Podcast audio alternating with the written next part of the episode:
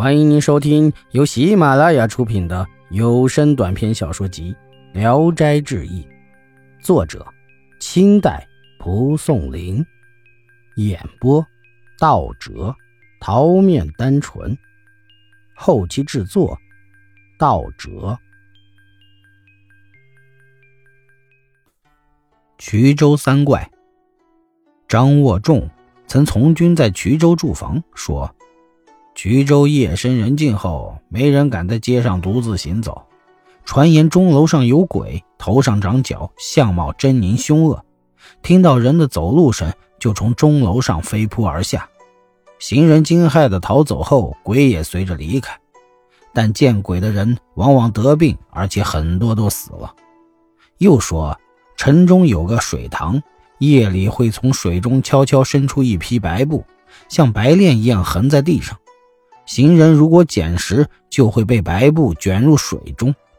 塘中还有鸭子鬼，夜深后，水塘边什么东西也没有，一片死寂。行人若听到鸭子叫，就会得病。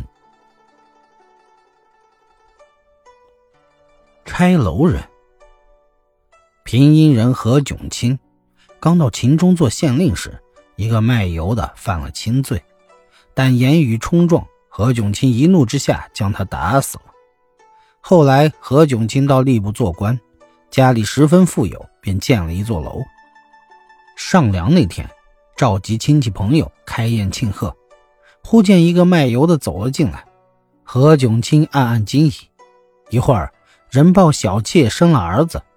何炯清忧虑地说：“楼还没建成，拆楼的人先来了。”人们以为他在说笑话，不知道他实际上是有所指的。后来，何炯清的儿子长大后很不成人，将家产踢他的一干二净，自己被人雇佣为义夫，每得到几文钱就会买香油吃。意史是说，人常看见富贵人家阁楼宅地连属成片，等那主人死后，再看那地方早已成了废墟。这必是有拆楼的人落身他家了。身为人上人，可不能不早点警惕呀。大歇。明代时，彭洪将军率军队征伐流寇，进入四川，到一深山中，发现一座大寺院，据说已经一百多年没有僧人居住。询问当地人，回答说。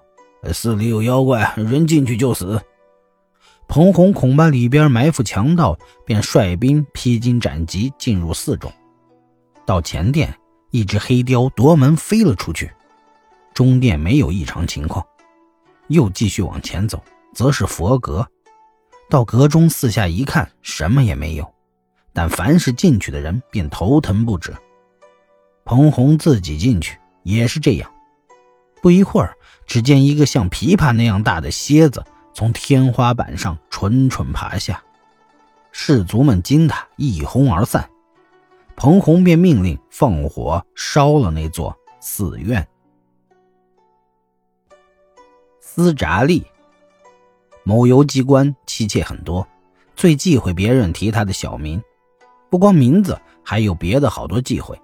年会作岁，身。喊作印，马喊作大驴，还忌讳败字叫做慎，安叫做放。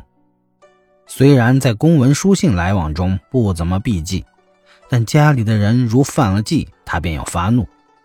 一天，司札吏禀报公事时误犯了忌讳，游击官大发雷霆，飞过石堰来将他砸死了。三天后，游击官喝醉了酒，卧在床上。忽见司札利拿着一个名帖走进来，便问：“什么事儿？”司札利禀报说：“马子安来拜。”游击官忽然醒悟是鬼，急忙跃起，拔刀砍去。司札利微微一笑，将名帖掷到案几上，忽然不见了人影。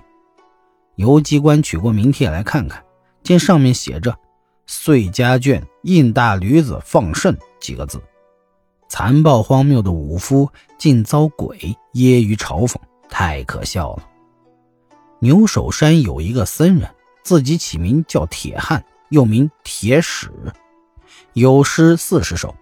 见过他的诗的人，无不笑得前仰后合。秀水王思直将他的诗刊行，题名作《牛山四十癖》，署名混账行子，老实泼皮放。